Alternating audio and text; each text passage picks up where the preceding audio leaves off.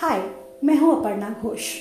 मैं रहती हूँ बैंगलोर में और आपसे एक आम आदमी की ज़िंदगी की बात करना चाहती हूँ। मैं आम हूँ तो आम लोगों की ही बात करूँगी और हम बात करेंगे बहुत सारी चीज़ों के बारे में, लोगों की खुशियों के बारे में, लोगों की ज़िंदगी में दुख के बारे में और बहुत से रिलेशनशिप्स के बारे में। सो मेरे साथ बने रहिए और जानते रहिए कि आम आदमी की ज़िंदगी में, यानी आपकी ज़िंदगी में क्या चल रहा है।